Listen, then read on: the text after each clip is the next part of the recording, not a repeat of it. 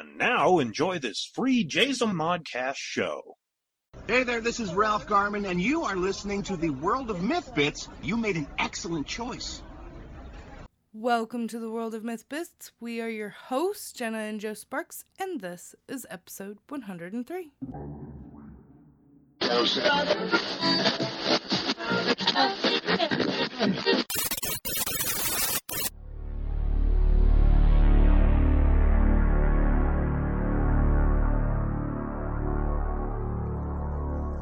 The World of Myth Bits.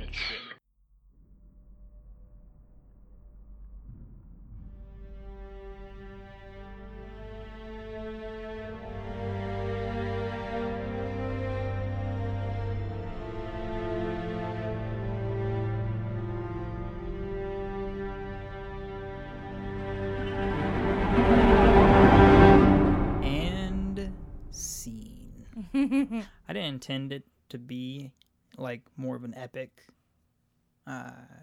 introduction, you know, went more for a horror theme. That is the theme of today's episode.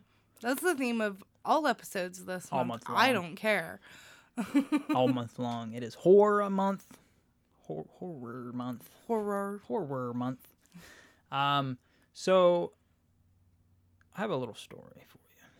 To start off this horror-based episode, we take ourselves back to the summer of 2015, 16 maybe? Somewhere around there. They had a vintage thrift shop set up in the park. You know, so like all these vendors would come through with all their antiques, and they set it up just like a thrift shop, but it's outdoors. A flea market. Sure. So I went over to the park, and I was looking through all the vendors, and I come across one particular vendor, and they had, you know, pretty much all the normal vintage, you know, got this dresser over here, and then they tried to refurbish furniture too on one side. But something really caught my eye. When I looked down, I saw the shoe box, and it had like old paper like crumbled up into it. And I look down into the shoebox, and I just take the paper back, and I just separate that little sucker, and I see the most interesting looking doll I've ever seen. How do I describe this? It has the most peculiar physique. The body is square, well, rectangular, and it has its face sewn on, right? So it's as though if somebody were to peel somebody else's face on there, and it looks like it was glued onto a hard, I don't even know what that is. It's all fabric. Yeah, it's all fabric. Its hair comes down into what you would seem to be a ponytail in the back, but it also could be a noose because it has a collar on it, and that collar is a solid ring of brass, looks like. But it is very creepy. Like, was handmade. I'm not quite sure who, you know, would have made this. But the real point of the story was the vendor came over and told me the story of how she found it. So she was telling me she went up into this estate sale, and she went into the attic of this house where they had a bunch of belongings, and tucked away in the box was this doll. And the daughter, I believe, of the homeowner had warned this young lady that they had no idea where this doll came from, and it had been in the attic. ever since she could remember. And there was no story behind it. So, obviously, I had to purchase this said doll. And she, or he, or it, now sits upon the shelf of oddities in the front room. Yeah, the closest thing like we can even find about it is, it's like a stockinette type of doll, just a fabric, and I've never seen anything like it. And I grew up with people who collected dolls. There's some fun trauma there, but it's the weirdest thing. It's a rag doll, and not like a Raggedy Ann doll. It's just like a rag doll, and we collect kind of weird little things. Yeah, because I remember that you had said, "Oh, this is the point in which we're murdered in our sleep by the doll." Yeah, and this had to be before. This was before, I think, like Annabelle came out and all those. Yeah. But does anybody remember the movie from, I think it was like 1986, 87 called Dolls? Do you remember that one? Yes, loved it. Okay, my stepbrother, I was probably like 3-4 years old, and my stepbrother was like, "Hey, I'm gonna make you watch this movie." And so he sat me down and he made me watch this movie, and it terrified me because, you know, I loved dolls. I had plenty of dolls, and now they were being turned into this horrible thing. And we're not talking like Chucky. We're not talking about a very specific doll. We're talking about all sorts of dolls. We're talking about porcelain dolls, decorative dolls, all these kind of dolls that my mom had in her house, that my grandma had in her house.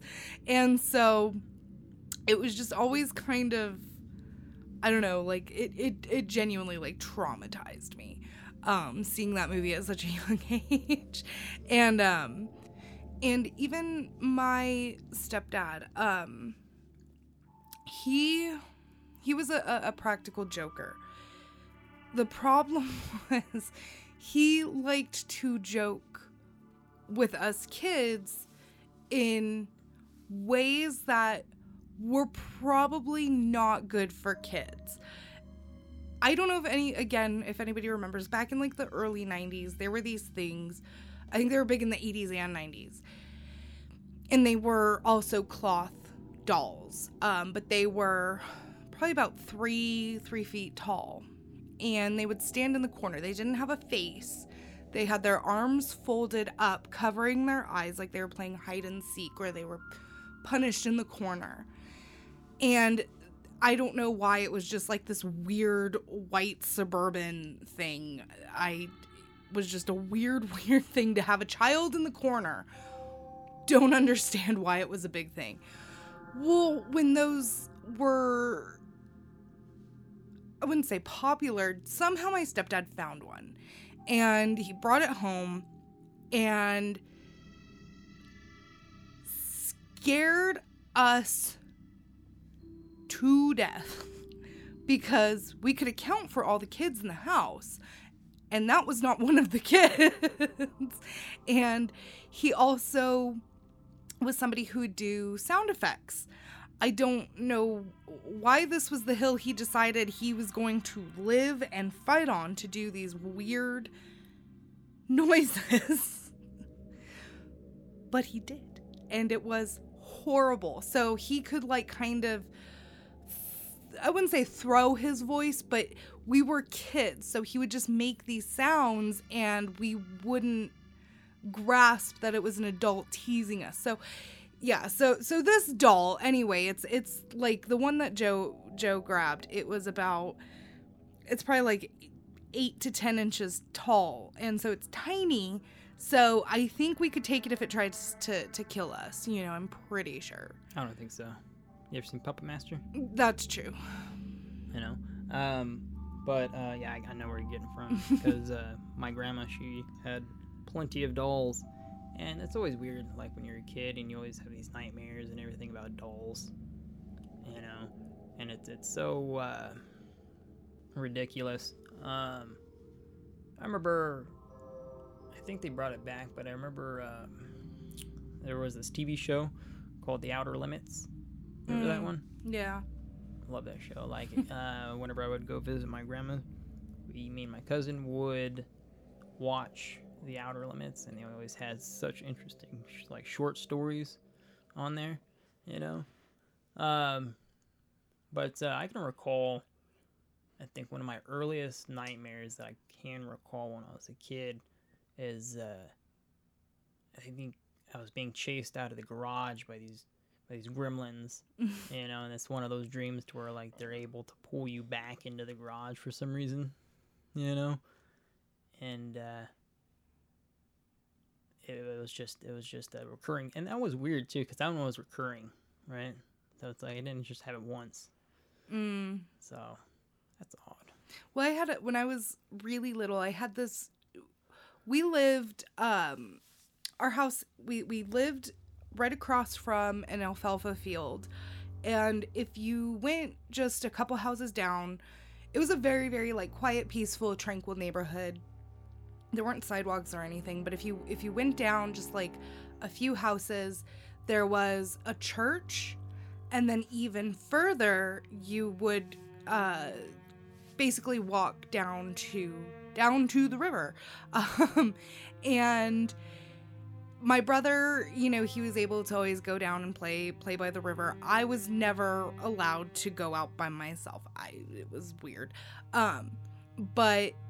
It was very strange because, like, for quite a few years growing up, I don't remember ever going past the church, like headed down the road. It was a road. It wasn't like it just stopped at the church and then it became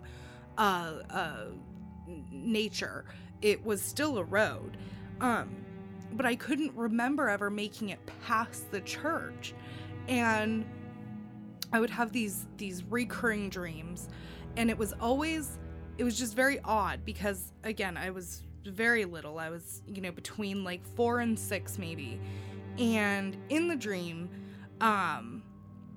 it was always on the left side of the road. The right side was where the church was. But on the left side, there was a Victorian tea party. And not of little girls or anything, but like full-grown women, you know, and just... Victorian regalia, and it was white, just astonishingly white, and it was just it. There was nothing about it beyond these women being there, you know, and being in a part of, you know, the street that I had never been to. So, you know, you can take it as a creepy, you know, more than likely just my child brain manufacturing a place and a location for something that I couldn't necessarily recall. But like the fact that recurring dreams, I think, are just always interesting because, you know, for them to be almost immaculate, you know, in reproduction each time that we can tell, at least. I always think that's interesting. And I had the dream a couple times as an adult, but it was pretty regular when I was a kid. That's weird because, like, I had this reoccurring dream when I was an adult, like early adult, and I would be in the school, and it was almost like modeled after my high school, but the halls were all dark, and it was always night, and for some reason... Like, it was swampy, too. Like, the land is swampy. And this is the desert we're talking about. So there's no swamp available, right? Except for the river. But, you know, and for some reason, it was always this, like, lady. That, you know what? Actually, now that I recall, it was almost like the Bly Manor. Because, like, you have the lady of the lake, you know, swampy. And it was kind of like that. She wandered the halls of the high school instead of the house, though. Huh. Right? I was like, oh, okay. So I would always have that dream in high school. You know. Weird. It was very odd. Yeah. But you know, recurring dreams. What can you do though? Well, I you know, I think it's fun. You know, especially like discussing horror themes. I love the idea of being scared by fiction or otherwise inexplicable things. And I'm a skeptic regarding anything supernatural. You know, I'm not somebody who, you know, truly, I guess, wholeheartedly believes. But I will go to great lengths to scare myself.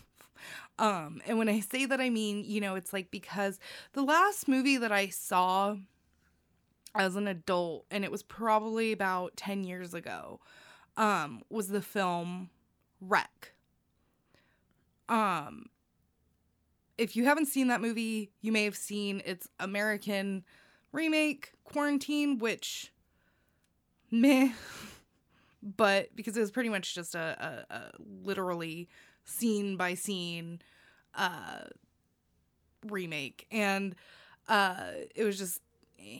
But Wreck was scary, and this is my personal opinion, because it was a Spanish film. It is a Spanish film, and I don't like watching films, anything where it's subbed? No, not subtitled. Dubbed.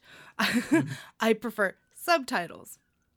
You know, you don't want them running around, and for some reason, out of the right corner of the speaker, it says "Jimmy." And his mouth is still moving. Yeah. Is that what you don't? You don't. It's just distracting. You're not a fan of the kung fu films of the 70s. Okay, that one's a little bit different because there's so much more to pay attention to, because you have choreography and you have, you know, a lot more. Their mouth is going. Yeah. You killed my father. We can't see you do that. You killed my father. The point is, though, I love subtitled media because you kind of drown in it. You know, you're really, really in it. You know, you're sucked in. And so when I watched Wreck, you're really paying attention. You are trying to maintain focus, you know, because you're reading the subtitles, you are totally enveloped by the screen. And so when something terrifying happens, it's engulfing. And I love that feeling. You know, it's a controllable feeling, as it is with most horror media. But it was, it was a really pleasantly scary moment, and I don't know, I love those. I love being scared like that, because there's so few things that scare me these days, and you've probably heard me ramble on about, oh, nothing scares me, blah blah blah. Nothing in media scares me, I should say. And so anytime I can kind of like grab it and seize it, I do. And like I said, I will go out of my way to try to be scared. I will turn off the lights. I will, you know, do just about everything I can for that like lovely kind of feeling, you know, and I don't know why. There's a whole lot of psychology there, I'm sure, but it's because you're an adrenaline junkie. Maybe. No, it's because when you're scared, your brain releases the adrenaline, is if you were actually scared of something. Like that one time I saw that mountain lion. That was, yeah, no, that's not a fear I want to feel. That was the only time I think that I was really, really like shocked. It put me in a shock.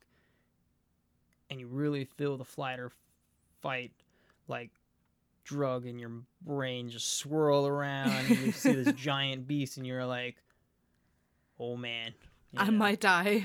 Yeah, because that could, you know, that mountain lion, if it wanted to, I would have been tasty too. Yeah, you know? But I'm not quite sure. I just, oh, let's bring it back. So I was in a canyon one time hiking, and I climb up these rocks, and this particular place was actually home to ancient Native Americans at the time. So there is indeed scriptures amongst the caverns and the walls and everything.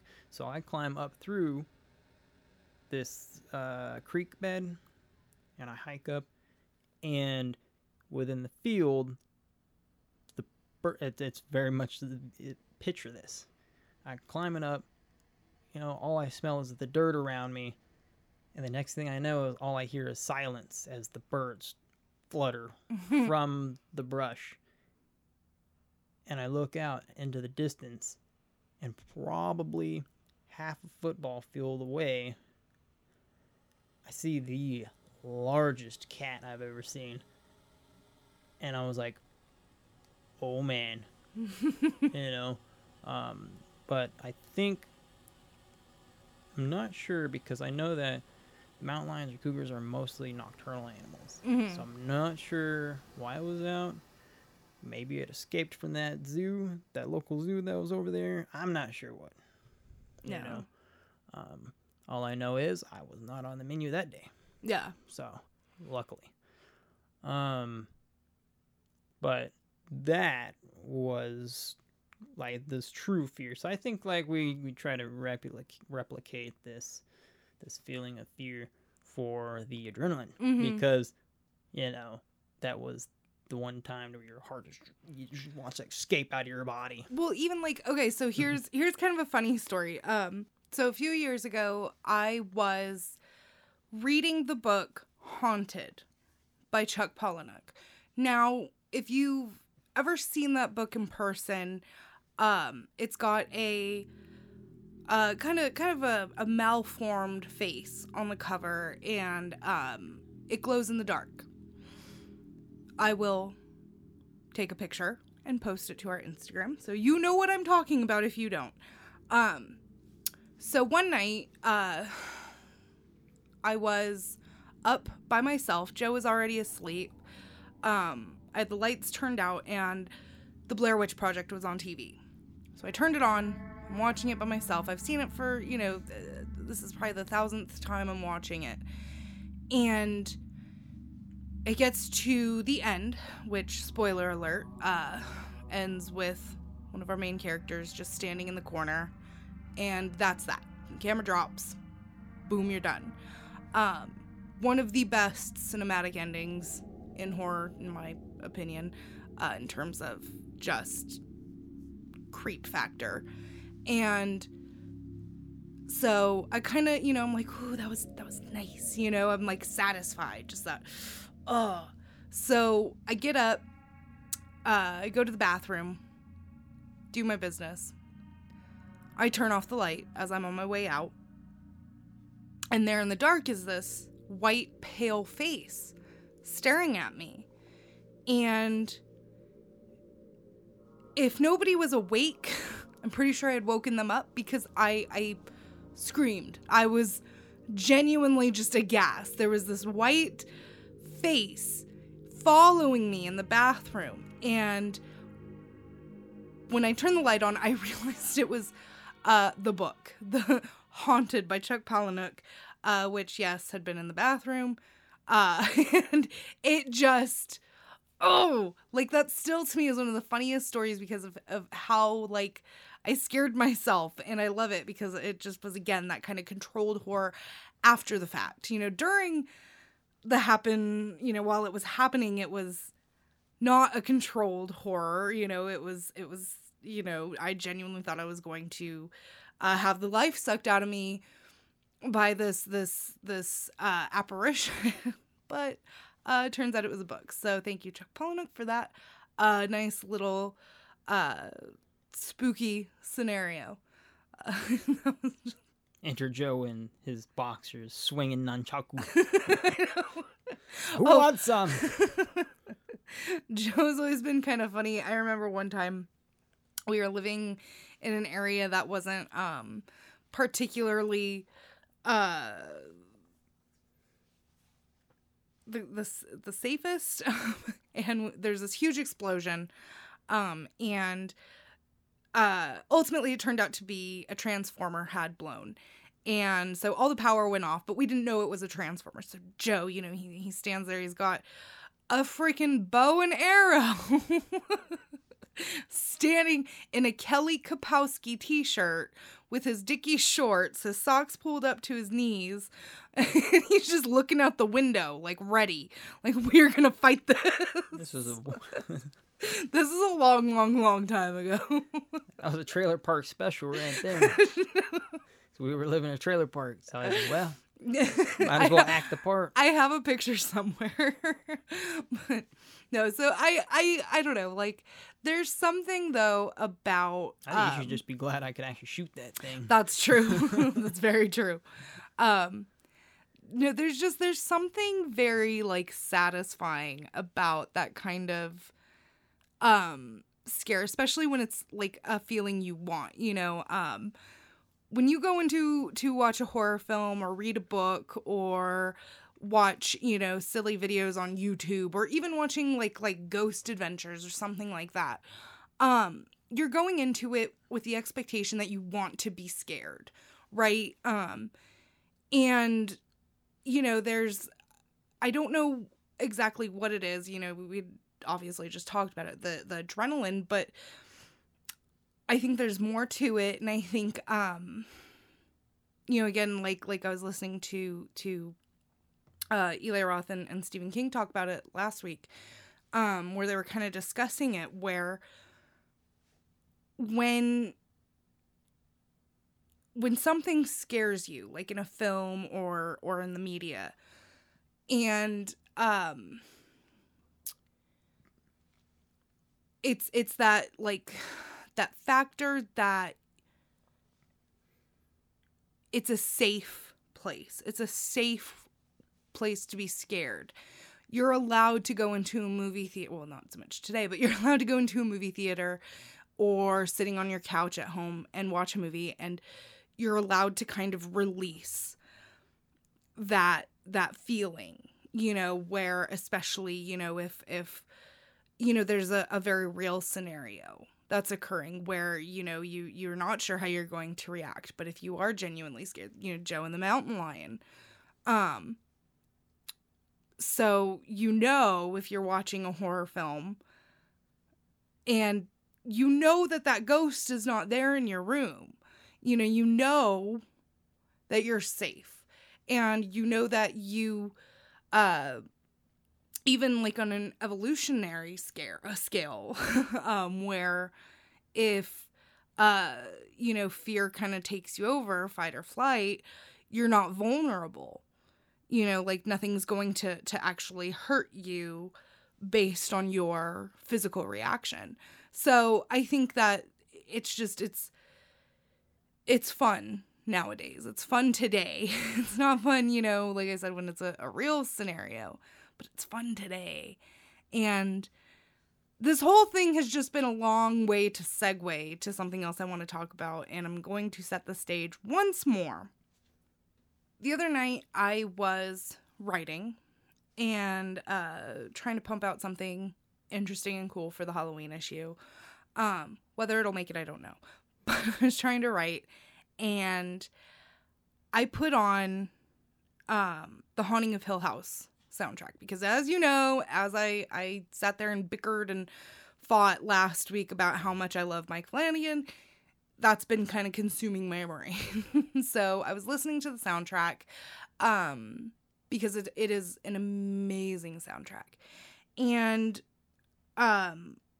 there is a track from the soundtrack that is titled Darkness and Chaos. And I don't know if we can actually put it in here without getting our butts in trouble, but go listen to it.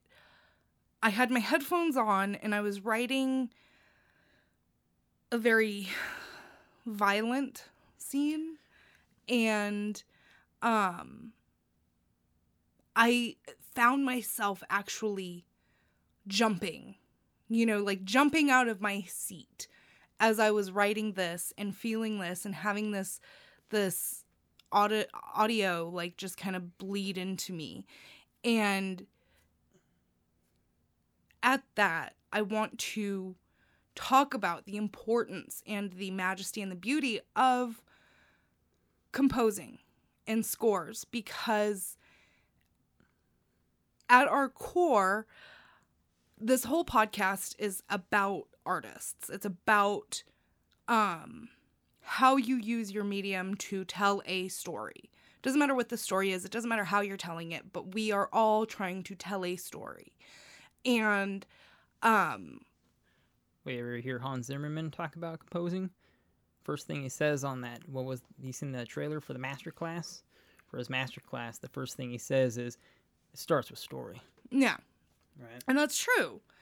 And, I mean, if you think about any film, even a lot of audiobooks, especially these days, how influential and suggestive the score is. And I know most of you already know this. I know, you know, we all appreciate it. But I really...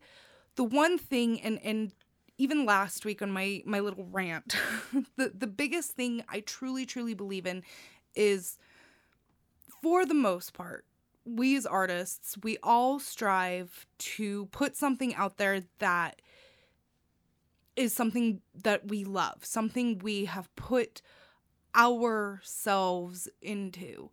And when something is created, something that winds up being popular, something, you know, a song, a movie, a book, whatever it is, something gains popularity, it gains momentum, and whether it's good or bad, people think that their opinion, you know, oh, this was garbage.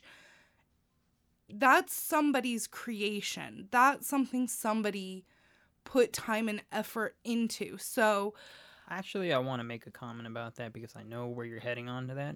And due to last week's episode, when we were talking about these reviews and these creations and everything, I can feel where you're going. Let me go ahead and say, though, that studios do pump out generic stuff. Oh, of course.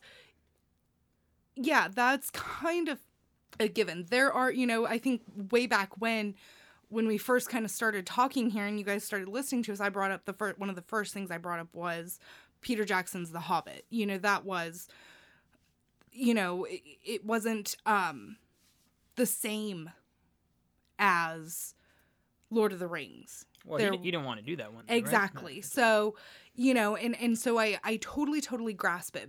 But there was still...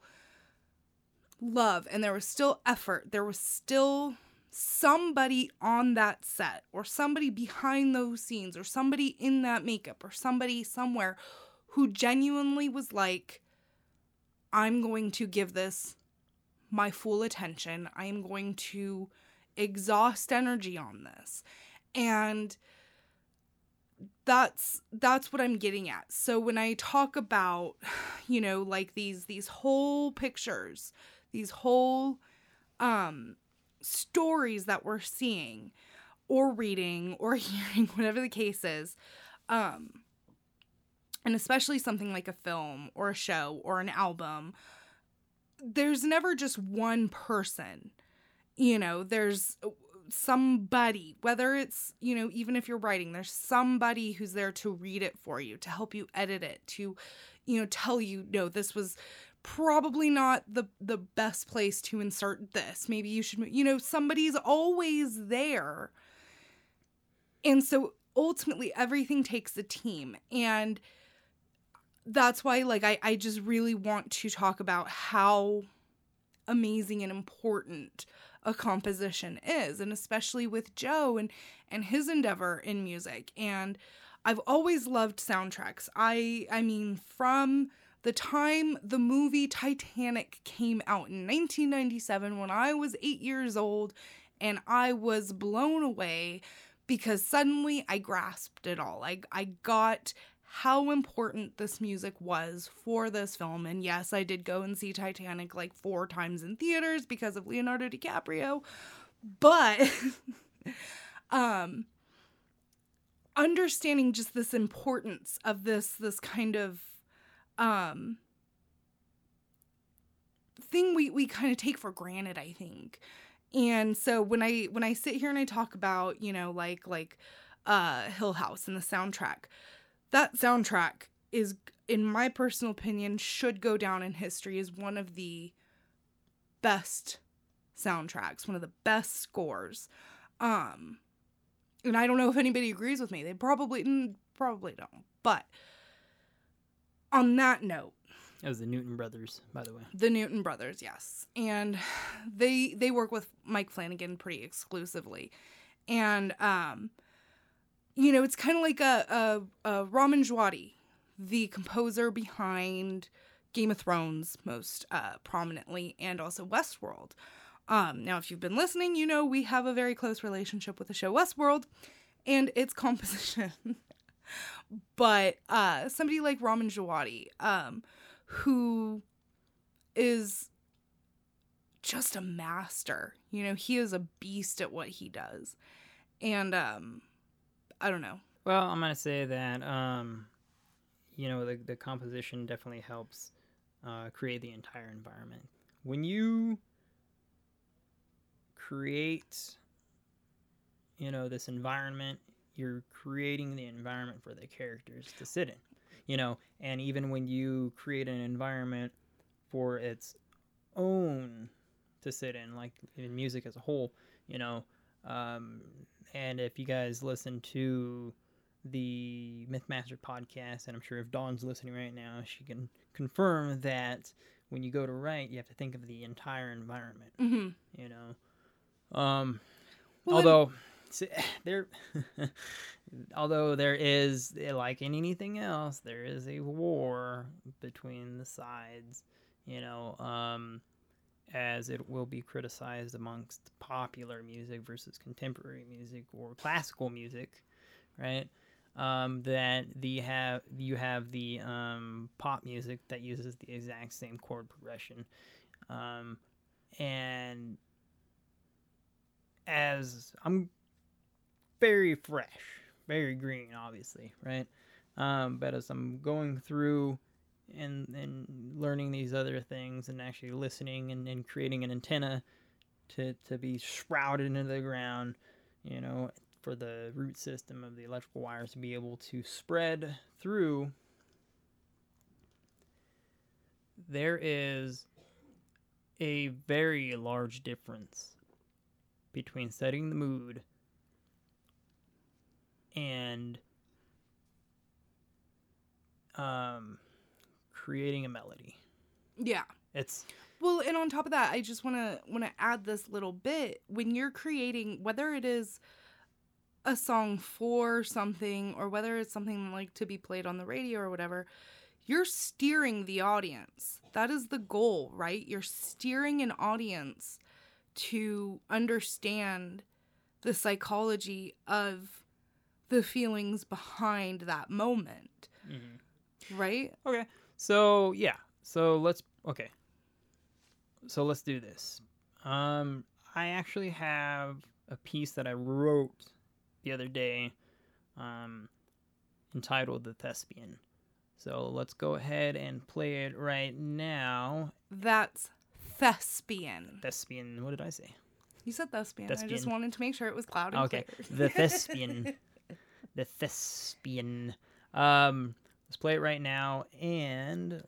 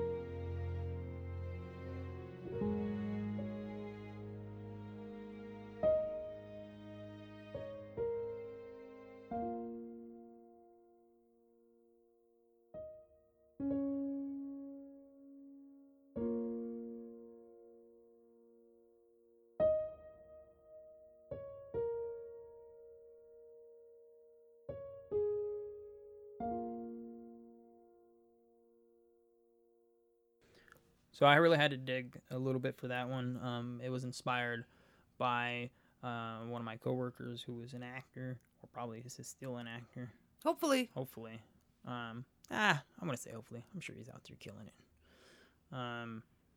But it was based, I'm pretty sure, on his mentality, you know, because when we went to go see his show, it was at a small theater, and it was, maybe, what do you think, like 20 seats were there?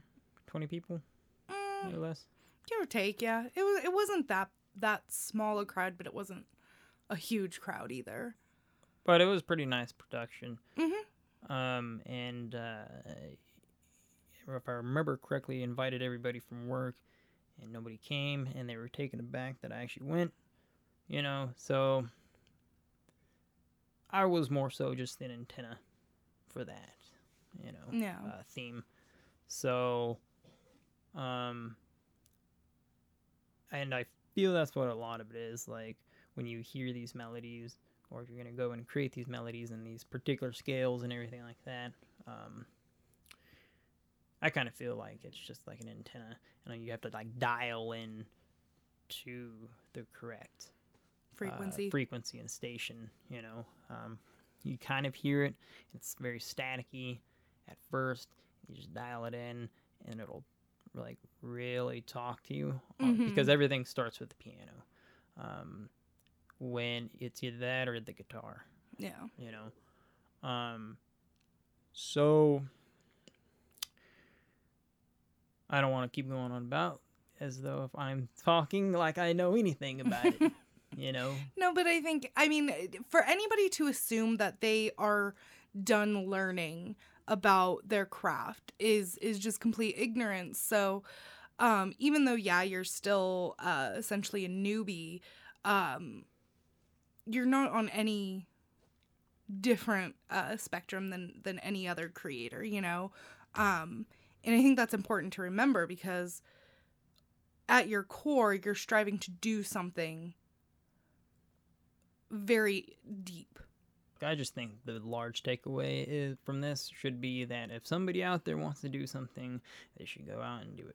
You know, mm-hmm. I mean, look at Dave and PCE and Stephanie and everybody just coming together. They have this grand idea of stuff they want to do, and they just laser focus. Yeah, and, you know, surround yourself, too, with an environment that appreciates your efforts. And, you know, if you say something like, I want to paint a mural, and if you're surrounded with people who are like, that's kind of ridiculous, I don't think you can do. Don't do that. Put yourself around people who are like, oh my God, do it. Like, is there any way I can help you? Do you need me to hold a ladder? So this totally went off the rails of horror, and we just turned it into support. Horror. Oh. No, I think it's because it came off from composing, and how the music is helping the environment of the characters. You know, I think that's one trick for myself is when we create the, I guess, tutorial videos? I don't really call them progress. Tutorial. I call them progress videos. The progress videos. When we create the progress videos, if you're interested, they're on Jenna's Instagram or over on my YouTube, which is more like a stash to where I just put the videos. And it's like one day somebody's going to come in there and just blow the dust off those little babies. They're going to blow the dust off. And they'll be like, oh, what's this little gold mine? And it's going to be the crystal skull. No. And then one day, though. So what was it? Oh, the tutorial videos, mm-hmm. the progress videos. I take the characters and then I try to imagine, like, them in a scenario or an entire scene, and what the music would sound like in this particular scene. That's the trick for the progress videos. Yeah, and a lot of times, like, a lot of the characters I draw, Joe doesn't always have 100% context. He doesn't have you know, he hasn't watched it, or, you know, he only goes off of what I'm telling him. And he nails it each and every time. Oh, so either I'm really good at explaining it or, as we all know, Joe is actually just super, super freaking talented. So probably not the later. But it is. Guy Michael Moore, actually, that's the funny part, because Guy Michael Moore actually says to beware of reference tracks, and that's pretty much what I work off of when you give me the reference tracks. And I'm going through the list on Spotify, and I'm listening through, and I'm like, okay, so I'm creating this environment. I'm trying to create this environment off of the scene, off of this popular music that is presented. Yeah. You know, I try to do it. I try to send you like tracks for the psychological aspect. Like, okay, these are songs that, to me as the viewer, kind of delving into this character analysis, you know, these are songs that fit like the lyrics and the feeling of this character. But that's the point anyway, is that you're really trying to get behind, because it's all circular, because without the character and without the character development, you know, the song will not be as impactful. Yeah. If you don't have context for Love Story by the Newton Brothers, that's the main title of the it's the main use. It's not the title menu, but it's the main song that they use. It's called Love Story. Right. And if you heard that song without seeing either one of those, you would probably think, oh, that's a nice song. It's a nice little waltzy song. Yeah. But if you've seen The Haunting of Hill House or Bly Manor, then it really hits like, oh my, you know. It's an emotional. And that goes even back with all the other ones. Yeah. The music is psycho. You know, the Titanic. Vertigo, even go outside of horror, Titanic and Jurassic Park, you know, all of the classics. It's just weird, 'cause like Toy Story. You know that song Blackbird, that by the Beatles, and then I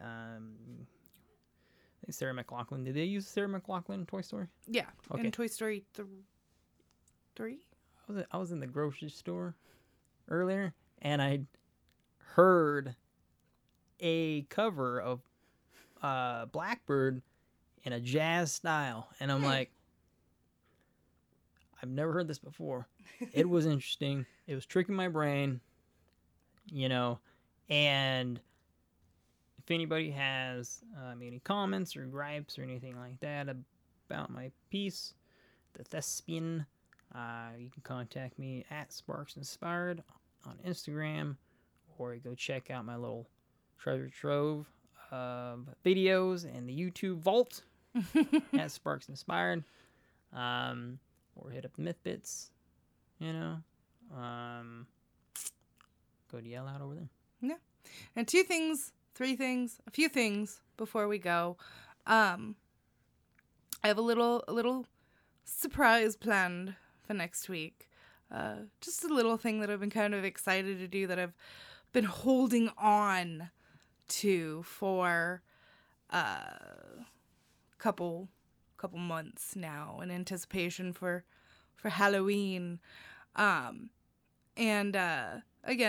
I am so excited for the Halloween issue. Can't even begin to tell you how like freaking ecstatic I am.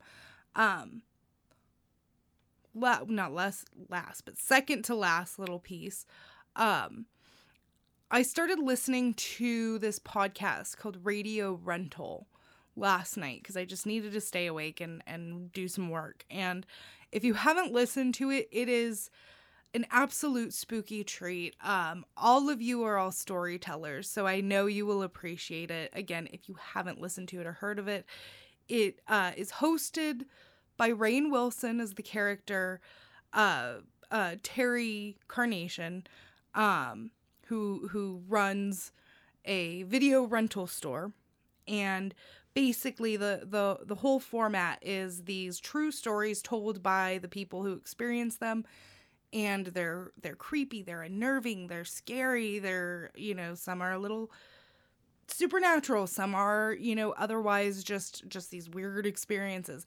And if you just want something that's just a little eerie when you're sitting alone at night, maybe you're working on something, and you just need something to kind of keep your brain moving, this one was a good one. In fact, it was like 1:30 a.m. and I was listening to it, and I had to harass Dave, and I'm like, you need to listen to this podcast. So I'm sure he was absolutely thrilled to receive that message. But yeah, so on that note, so this is kind of not necessarily housekeeping, but it is important. And we wanted to give a major shout out to Josh C. Adanti. He was the assistant administrator for PCE last year, and him and his family are departing California. And so the Jasemon Company, you know, we all really just want to thank him for everything he's done and all of his hard work for PCE and the expo and yeah, so just a nice little kind-hearted adieu, sir. Thank you very much. Although I'm pretty sure he is going to miss all the wildfires and the smoke, and not to mention the traffic. Yeah. Who wouldn't miss it? Hey. All right, guys. For now, you can find us on www.theworldofmyth.com. We are on both Facebook and Twitter at The World of Myth Bits Podcast and The World of Myth Magazine. And we're also on Instagram at The World of Myth Bits. And like I said, I'm going to post a couple of the references from our discussion, so you know what the heck I'm talking about, including the wonderful, horrific, creepy little doll. So, thanks for listening. Bye. The